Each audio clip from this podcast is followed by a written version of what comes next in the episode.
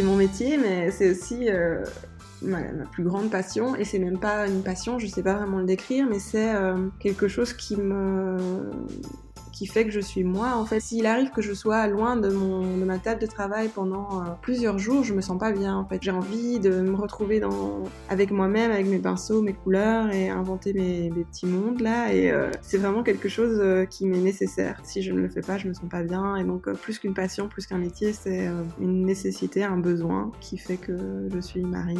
Et voilà. Pourquoi et comment décide-t-on un jour de devenir auteur ou autrice? Est-ce seulement une décision, ou plutôt une pulsion, un appel, ou une vocation? En quoi ce choix ou ce besoin impacte la vie des autoristes? Et comment l'écriture s'immisce-t-elle dans leur quotidien? Quelle place y prend-elle?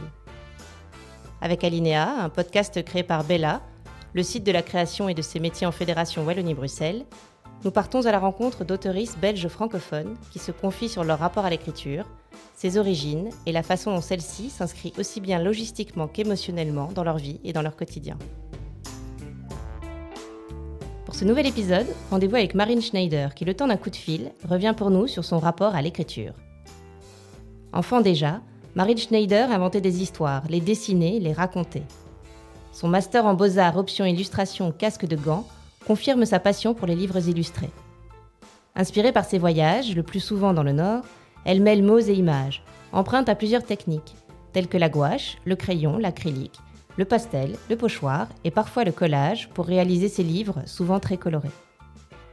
Elle se laisse également inspirer par le monde qui l'entoure pour écrire des histoires simples mais poétiques dans lesquelles il est facile de se retrouver. Elle a notamment illustré trois albums de l'autrice norvégienne Elisabeth Eland Larsen. Je suis la mort, Je suis la vie et Je suis le clown, paru en français en 2019 chez Versant Sud Jeunesse. Hiro, Hiver et Marshmallow, paru chez Versant Sud Jeunesse, est le premier album qu'elle illustre et écrit à la fois. Je suis Aurore Engelen et vous écoutez Alinea. Bonjour Marine. Bonjour Aurore. J'ai une première question pour vous. Est-ce que vous écrivez en ce moment? Alors en fait, c'est un peu particulier parce que je viens de finir un gros projet euh, qui va sortir en novembre chez Albin Michel, pour lequel j'ai vraiment, euh, je me suis plongée dans un univers, dans l'univers de ce livre pendant des mois et ça m'a vraiment habité. Et donc maintenant c'est fini. J'étais un peu paniquée à l'idée que j'avais plus rien, euh, j'avais plus de projets en cours ou j'avais plus de, enfin j'ai des projets de dessin, mais vraiment de construction d'album avec l'écriture et le dessin à la fois. Et du coup, en fait, j'avais un peu peur de ce vide. J'adore être habitée vers mes histoires et coup, je me suis dit, mais comment je vais faire pour dire au revoir à mes personnages? Je vais jamais réussir à recréer un, nouvel univers comme ça. Et en fait, euh, sans que je cherche vraiment, j'ai des nouvelles bribes d'histoire qui m'apparaissent là. Et donc, j'écris pas physiquement, donc je suis pas occupée avec un, sur mon ordinateur à écrire un texte, mais par contre, j'écris déjà des, un espèce de squelette d'une histoire dans ma tête. Euh, voilà, et c'est comme ça que je travaille généralement. Je le laisse en fait un peu décompter dans ma tête pendant plusieurs mois, voire années, et puis, euh, tout d'un coup, il apparaît et là, je suis prête à l'écrire, euh, voilà, à le poser sur papier. Donc oui et non. et euh, à quoi ressemble ce squelette dans votre tête? Est-ce que ce sont des mots, des phrases, des personnages, des images? Alors, il y a déjà, il y, a il y a quelques phrases. Et d'ailleurs, j'ai noté une phrase dans un carnet. Donc c'est un carnet que je consacre à ce nouveau projet qui est vraiment encore très très abstrait. C'est très visuel en fait. Donc j'ai des lieux que j'ai envie de dessiner, j'imagine un peu où l'histoire va avoir lieu et euh, de quoi ça va parler en très gros. Euh, généralement aussi, j'aime bien trouver le prénom de mes personnages euh, assez rapidement. Et là, je l'avais et en fait, il m'a échappé. Je me souviens plus, donc j'espère qu'il va me revenir.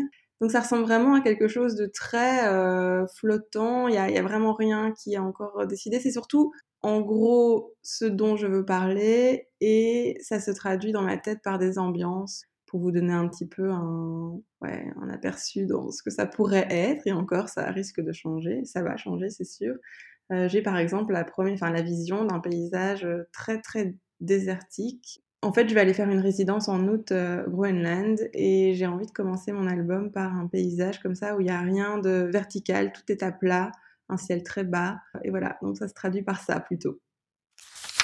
Nous, on utilise dans ce podcast le thème d'écrire, mais pour vous, je pense que c'est beaucoup plus complexe puisque vous écrivez, vous dessinez en même temps. Comment est-ce que vous définiriez euh, l'acte d'écrire pour vous?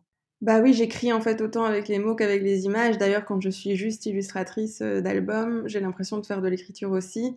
Donc j'illustre l'histoire euh, d'un auteur, d'une autrice, mais j'écris aussi la mienne qui va venir peut-être compléter ou en tout cas s'ajouter à euh, l'histoire de l'auteur, de l'autrice. Pour moi, écrire, c'est raconter des choses simplement, et donc une image peut le faire aussi, aussi bien qu'un texte. L'écriture, pour moi, c'est venu plus tard que le dessin. En fait, moi, je dessine depuis que je suis petite, j'ai jamais arrêté. Et d'ailleurs, quand on m'a proposé, c'est Versant Sud qui m'a proposé d'écrire, enfin, en fait, ils m'ont pas proposé, ils m'ont demandé si j'étais intéressée de faire un album avec eux, et ils m'ont dit, par contre, on veut que tu l'écrives aussi. Et à ce moment-là, j'avais juste illustré des albums, et même si dans ma tête, c'était un peu mon rêve de faire un album, disons, de A à Z, je l'avais jamais fait, donc j'étais un peu euh, presque coincée. Donc à ce moment-là, quand j'ai commencé à écrire, j'étais vraiment devant mon carnet, parce que généralement je commence dans un carnet, et j'étais coincée parce que je me disais il faut que j'écrive un truc, et en fait ça vient pas, euh, il y, a rien qui sort, j'écrivais des trucs mais j'étais pas contente. Et donc en fait pour moi l'écriture, ça se passe déjà d'abord dans ma tête, et ensuite donc là il y a des phrases qui vont arriver, je les répète beaucoup parce que pour moi écrire, enfin j'adore quand les phrases euh, coulent comme ça vraiment, c'est comme un roulement. Euh, les mots sont très importants, donc euh, j'adore, je les répète vraiment beaucoup dans ma tête avant de les coucher sur papier. Donc l'acte d'écrire, c'est pas, pour moi, c'est pas juste écrire des mots sur un fichier Word ou dans mon carnet, mais c'est tout, euh, tout ce processus et qui ne s'arrête pas à l'écriture parce qu'après, généralement, je commence par écrire un petit squelette et puis ça s'étoffe un peu, ça devient une petite histoire. Ensuite, je viens ajouter mes images. Et puis en fait, les deux vont se répondre. Donc l'écriture se fait à la fois par les images, à la fois par le texte. Euh, généralement, mon texte, je, je l'écris et puis je le simplifie énormément parce que je, viens, je me rends compte que mes images racontent en fait ce que le texte raconte aussi. Et donc je préfère, moi, que ce soit euh, lisible dans les images plutôt que ce soit lisible dans le texte. C'est vraiment tout un processus euh, qui se répond, qui se modifie jusqu'à la fin, aussi bien au niveau du texte que des images. Est-ce que vous vous souvenez des premières histoires que vous avez racontées par le dessin, par les images, le texte? Je me souviens que quand j'étais toute petite, enfin toute petite, je, savais déjà écrire, donc à mon avis j'avais 8 ans, 9 ans, euh, j'étais très fière de moi parce que j'avais fait une bande dessinée, donc euh, vraiment très classique, dans les cases, euh, avec un univers très très très magique. Mais je me souviens, enfin en fait ça, c'est pas si loin de, des histoires que je raconte maintenant parce qu'il y avait quelque chose du réalisme magique dans cette histoire-là, donc c'était quelque chose qui était proche de moi, je parlais de moi, parce que malgré moi, même quand j'essaye de ne pas parler de moi, ça revient toujours à moi. C'était une bande dessinée euh, donc, qui démarrait par ma vie euh, telle que je la vivais à 8 ans, et puis qui euh, découlait dans un, univers complètement magique dans une forêt. finalement, c'est assez proche de ce que je fais maintenant. Et est-ce que vous vous souvenez du moment où vous vous êtes dit que vous aimeriez bien en faire un métier, une profession, ou en tout cas que vous vouliez faire ça dans de votre vie? Je m'en souviens pas, moi, mais par contre, il paraît, euh, mes, mes, parents me disent que c'est le premier métier que je voulais faire quand j'étais petite. Donc, euh, je sais pas, quand on a euh, 5 ans, on commence à se demander ce qu'on voudrait faire quand on serait grand, ou on nous pose la question. Et il paraît que je répondais ça, alors je répondais euh, faire des livres pour enfants, parce que je savais pas que ça s'appelait euh, autrice, illustratrice. Mais c'était quelque chose qui était vraiment présent depuis le début et qui a été encouragé parce que j'ai vraiment grandi dans une maison remplie de livres, on allait à la bibliothèque, on habitait un peu à la campagne, périphérie de Bruxelles et donc on allait peut-être une fois tous les deux trois mois euh, à la librairie et on pouvait choisir mes sœurs et moi un livre ou deux livres et c'était toujours la grande fête. J'ai vraiment été entourée de livres. Mon papa lit énormément, il nous racontait beaucoup d'histoires. Et euh, c'était très clair pour moi que je voulais faire quelque chose dans ce domaine-là. Après, évidemment, j'ai changé d'avis tout au long de mon enfance, de mon adolescence, mais c'était toujours quand même lié aux enfants. Et voilà, donc euh, c'est quelque chose qui m'habite depuis longtemps. Et comment euh, cette passion pour le dessin et ce talent, euh, vous l'avez transformé une fois, j'imagine, le choix des études fait, ou en tout cas quand on commence à, à se demander ce qu'on va faire, euh, quel parcours est-ce que vous avez suivi et à quel moment est-ce que vous vous êtes dit, cette fois, ça y est, c'est ça que je fais, c'est ça mon métier? Alors c'est assez intéressant parce que j'étais vraiment sûre de moi, je voulais faire des études d'illustration et puis quand j'ai eu 18 ans, en fait, je, me suis vraiment retrouvée euh, au moment où je devais faire le choix de mes études et euh, j'ai paniqué parce que pourtant j'avais vraiment le soutien de ma famille, euh, enfin, je veux dire mes parents m'ont pas forcé, enfin poussé à faire quelque chose d'autre, mais je me suis dit mais qu'est-ce qu'on fait comme illustratrice à part faire des livres et faire des livres c'est complètement impossible d'être publié, etc. Pour moi c'était vraiment un rêve qui était inatteignable, il y avait très très peu de personnes publiées, donc je me suis dit en fait je vais faire ces études et qu'est-ce que je vais faire avec ça? Donc j'ai commencé des études de graphisme à l'ERG à Bruxelles Et en fait, c'était la meilleure décision euh, que j'ai pu prendre parce que j'ai pas du tout aimé ces études. Je me suis vite rendu compte que j'étais pas graphiste, j'avais pas l'esprit d'un graphiste, la façon de penser, j'aimais pas tout ce qui était ordinateur, etc. Donc j'ai fait ces études pendant quelques mois et puis je me suis dit, mais qu'est-ce que tu veux vraiment faire en fait? Et là, je me suis dit que je voulais voyager. Dans mon enfance, on a quand même pas mal voyagé avec mes parents. Et puis là, je me suis dit, mais c'est l'occasion euh, d'aller un peu explorer le monde. Et donc, je, je, suis devenue fille au père aux États-Unis, au Colorado. Alors pour moi, euh, parfaite citadine, euh, le Colorado, c'était complètement l'inconnu. Et je me suis retrouvée au milieu des montagnes rocheuses, euh, dans un, décor que j'avais jamais, euh, enfin si je l'avais déjà vu avant dans, le voyage, mais c'était pas, là j'y habitais, j'étais, j'étais seule aussi, donc euh, je devais, j'ai vraiment me construire et j'ai l'impression de m'être découverte, d'avoir un peu découvert ce qui m'animait, ce que j'avais envie de faire, ce qui était important pour moi. Euh, le fait d'être toute seule dans un environnement qui m'était étranger, ça m'a aussi poussé à, je sais pas, ouais, vraiment à développer euh, mon identité. Et aussi une, espèce de force euh, en me disant en fait, euh, si c'est vraiment ça que tu veux faire, bah, tu y arriveras. Et ça me correspond plutôt bien. Quand j'étais enfant, je disais par exemple que je voulais faire du tennis et tout d'un coup, je faisais du tennis pendant 10 ans. Enfin, je papillonnais pas, euh, je, décidais et je le faisais. Et donc, quand je suis rentrée en Belgique trois ans plus tard, j'ai décidé de faire ces études d'illustration et je les ai faites à Gand. Je me suis rendu compte que sortir de ma zone de confort, ça m'amenait tellement de choses parce que je, devais vraiment ouvrir les yeux, les oreilles, je devais vraiment euh, me faire confiance aussi. Et donc j'ai voulu aller faire ces études en flamand. Je, parlais pas flamand, j'avais eu des cours en secondaire mais c'était très très vague et puis ça, faisait longtemps aussi. En fait finalement arrêter ces études en plein milieu à l'ergue et euh, partir, euh, en fait ça m'a permis de vraiment être sûre de moi et donc j'ai fait ces études à Gand, à, à Sint-Lucas en néerlandais. C'est ça que je voulais faire et je savais que pour le faire il fallait que je travaille énormément et donc j'ai vraiment profité de ces années d'études pour euh, explorer le plus le domaine de l'illustration. J'ai fait des fanzines, j'ai répondu à des appels à projets pour faire des illustrations dans des petits magazines. Euh, j'ai vraiment tout pris, tout ce qu'il y avait à prendre pour après être le mieux armé possible pour me lancer euh, en tant qu'illustratrice quoi, et faire mes livres et être publiée. Donc c'était un long parcours, mais voilà. On voit qu'à ce moment-là, il y a une grande implication dans, dans le travail. Est-ce qu'aujourd'hui, vous écrivez ou vous dessinez souvent? Tout le temps. c'est en fait, euh, c'est mon métier, mais c'est aussi euh, ma, plus grande passion. Et c'est même pas une passion, je sais pas vraiment le décrire, mais c'est euh, quelque chose qui me qui fait que je suis moi en fait. Si par exemple il arrive que je sois à des salons et puis que je fasse des ateliers, ce que j'aime aussi faire. Mais s'il arrive que je sois loin de mon de ma table de travail pendant euh, plusieurs jours, je me sens pas bien. En fait, il faut que je j'ai envie de me retrouver dans avec moi-même, avec mes pinceaux, mes couleurs et inventer mes, mes petits mondes là. Et euh, c'est vraiment quelque chose euh, qui m'est nécessaire. Si je ne le fais pas, je me sens pas bien. Et donc plus qu'une passion, plus qu'un métier, c'est une nécessité, un besoin qui fait que je suis marine et voilà. Donc même euh, parfois après une super longue journée, parce que je suis aussi maman avec mon fils, euh, où je suis crevée, en fait, plutôt que de me mettre devant une série, ce qui va me faire me sentir bien, c'est de, me, de, dessiner ou d'écrire, et voilà, de me plonger dans mes histoires. On voit qu'il y a une pulsion de, de dessin ou, d'écriture, mais est-ce que vous avez aussi une euh, discipline, des horaires, et est-ce que vous avez des moments de prédilection pour travailler?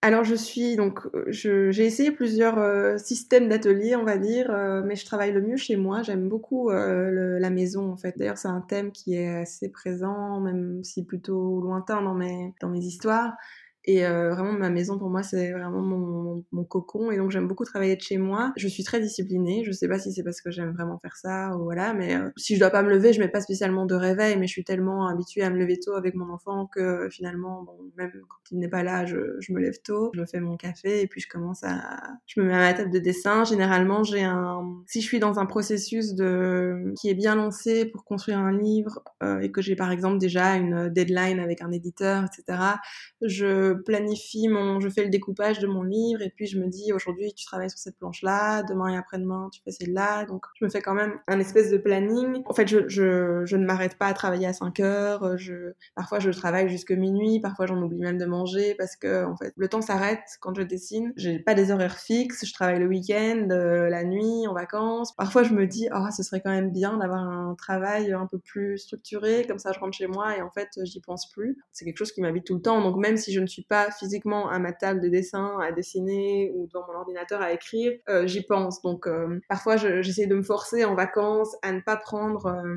mon carnet même pour essayer de, de, rester loin de tout ça pour après mieux y revenir, mais c'est difficile. Et ça c'est quelque chose que je dois me faire plutôt que de me, de me faire violence disant pour travailler, je dois me faire violence pour ne pas travailler. voilà. Est-ce que vous pouvez nous décrire votre euh, table, votre atelier et euh, nous dire comment vous travaillez? Est-ce que vous travaillez dans le silence, en musique ou dans les bruits du monde? Euh, Comment est-ce que vous vous mettez en condition? En fait, je pense que l'une des raisons pour lesquelles j'aime bien travailler chez moi, c'est que je travaille la plupart du temps avec de la musique ou des podcasts ou les deux, mais c'est surtout, en tout cas, un album commence avec de la musique parce que je suis très très influencée par ce que j'écoute et euh, les ambiances euh, des artistes que j'aime bien m'influencent euh, dans la construction de mes albums et de mes images. Donc il y a toujours de la musique et en fait, écouter au casque, c'est pas la même chose, je trouve. Donc j'aime beaucoup, j'aime bien que ma, ma, maison soit imprégnée de toute cette musique, donc je mets la musique plutôt fort. Et d'ailleurs, c'est chouette parce qu'en fait, généralement, chaque album a sa playlist et donc quand je la réécoute, je me souviens de du moment où j'ai fait tel ou tel plan, c'est chouette. Ma table, elle est, ben, je suis euh, assise à ma table maintenant. C'est une vieille table à dessin. Elle est plutôt petite, ce qui est euh, problématique parce que moi, en fait, je m'étale quand je dessine. Je n'utilise pas juste euh, de l'acrylique ou de l'aquarelle ou des pastels. Je mélange toutes les techniques et donc il y a en fait absolument tout autour de moi. Là, j'ai des pinceaux dans un vieux verre. J'ai mes pots de peinture ouverts. J'ai ma boîte avec mes crayons, mes pastels. J'ai euh, un vieux papier sur lequel j'ai une palette. Euh, j'ai fait une palette avec plein de couleurs pour faire des tests de couleurs. Et alors, tout autour de moi, par terre, il y a des papiers, des chutes de papier. Il y a des pots de peinture, des pots de gouache, des pots d'acrylique. Euh. De toute façon, si j'avais une très très grande table, elle serait aussi, aussi occupée que si j'avais une petite table. Donc, pour le moment, j'ai une petite table qui est un peu inclinée. J'ai une table lumineuse et c'est dans ma, ma table et dans ma salle à manger pour le moment vous pouvez me parler aussi un petit peu de vos outils et surtout de vos carnets? Vous m'avez parlé des, carnets que vous essayez de pas tout le temps prendre avec vous. Est-ce que vous pouvez m'en parler un petit peu?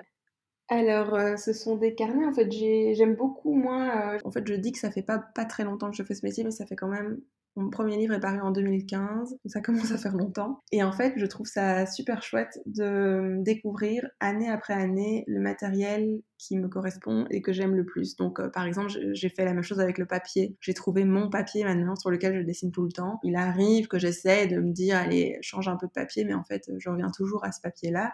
Et les carnets, c'est pareil. En fait, j'ai euh, dessiné dans pas mal de carnets et euh, moi, ce que je préfère, ce sont, c'est pas très original, mais ce sont les Moleskine parce que j'aime beaucoup le papier lisse qui glisse vraiment, le crayon glisse dessus. Euh, j'aime bien la teinte aussi. Donc, euh, en fait, je commence à, avoir une petite collection de carnets, tous au même format, c'est plus ou moins A5. Et dans mes carnets, en fait, il y a de tout. Là, je vais en feuilleter un pour vous en parler un peu, mais alors, euh, ça commence par euh, des recherches de personnages pour un livre euh, que, je, que je viens de finir qui s'appelle Presque une histoire de loup, qui va sortir à l'école des loisirs, enfin chez Pastel.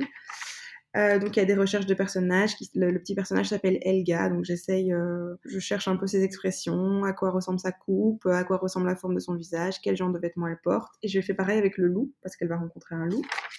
Et puis il y a le découpage de cette histoire, avec pas mal de taches de peinture autour, parce que quand je peins mes images, j'ai mon carnet ouvert avec le découpage et alors il m'arrive d'essayer les couleurs euh, plutôt que de faire ça sur le papier dont je vous ai parlé euh, à côté de moi avec la palette de couleurs, je le fais dans mon carnet. Il y a même des pages qui collent parfois parce que la peinture était pas sèche quand j'ai fermé le carnet. Ensuite, là, je vois des numéros de téléphone. Je sais pas très bien ce que c'est, mais ça a dû être important. Ah voilà, là, il y a un petit croquis de une tasse de café avec euh, une petite biscotte. Et je pense que j'ai dû dessiner ça quand j'étais à un café. voilà. Il y a des petits croquis de mon fils à la plaine de jeu. Et voilà, en fait, il est complet... il y a une liste de courses.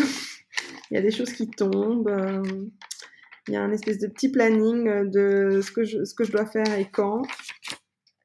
Et alors, il y a une liste de prénoms. En fait, ça, c'était quand j'étais à un salon du livre en Bretagne, il n'y a pas si longtemps. J'ai noté les prénoms des enfants qui venaient se faire dédicacer mes livres. Voilà.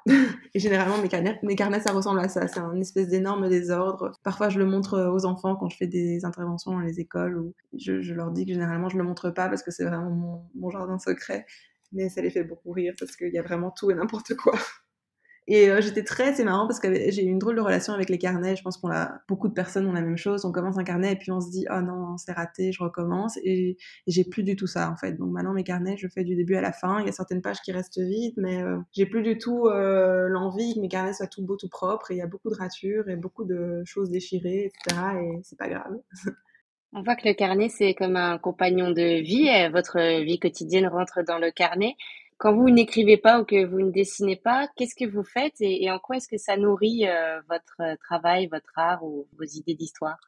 Euh, alors, plusieurs choses. Déjà, au quotidien, euh, j'adore nager. Et quand je nage, euh, c'est un peu comme si c'était très méditatif. J'essaye de faire le vide. Il y a souvent des histoires qui m'arrivent dans la piscine. Par exemple, j'ai un livre qui s'appelle Hiro, Hiver et Marshmallow, qui est en fait le premier livre que j'ai écrit et illustré. Et cette histoire m'est tombée dessus, en fait, alors que je... Donc, j'avais Fanny Deschamps, l'éditrice, qui m'avait approché en me disant, voilà, on a envie de faire un livre avec toi, par contre, on veut que tu l'écrives aussi.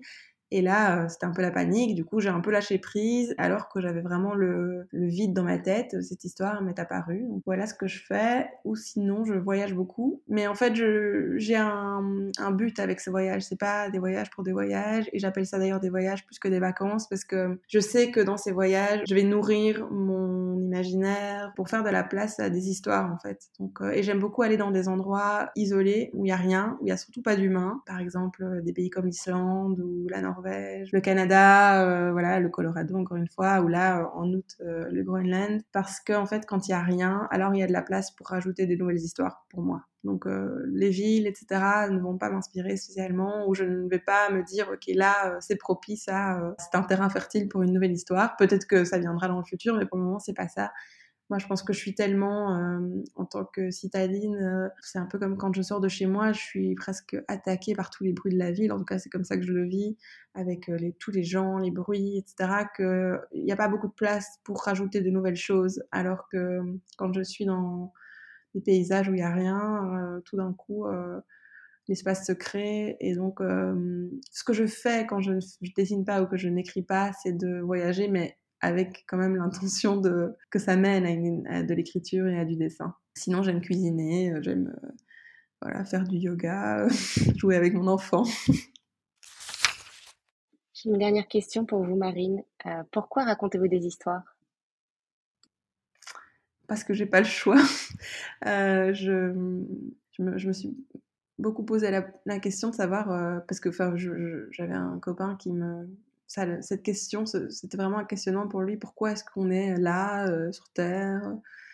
Et euh, moi, je, me souviens, il m'avait posé cette question quand j'avais 18 ans. Je me suis dit, mais pourquoi je suis là Moi, j'en sais rien. Et en fait, je pense que parce que j'ai pas le choix, je dois le faire. C'est quelque chose que je ne fais pas, c'est un peu comme si j'avais un verre qui se remplissait et qui débordait. Donc je le fais, je fais mon histoire, le verre se vide, paf, le verre se remplit, raconte une histoire, le verre se vide. Et euh, je pense que euh, les histoires que je fais sont importantes pour les gens qui les lisent, aussi bien les enfants que les adultes, parce que malgré moi, je fais des livres qui sont à la fois destinés aux enfants et aux adultes. Je, parle des livres que j'écris et que j'illustre. Et donc, euh, c'est des livres dans lesquels on, d'après ce qu'on me dit et les échos que j'en ai, on se reconnaît, on, on, s'y retrouve et ça, ça fait du bien en fait, simplement. C'est pas du tout des médicaments, etc. Mais euh, ça fait du bien et on se sent peut-être pas seul. Et euh, voilà. Merci beaucoup Marine. Merci, au revoir. Merci mille fois à Marine Schneider de s'être confiée pour Alinéa sur sa vocation, son rapport à l'écriture et la place que celle-ci prend dans sa vie. Merci à vous de nous avoir écoutés. Merci à Bella de soutenir la création en Fédération Wallonie-Bruxelles et d'avoir rendu ce podcast possible.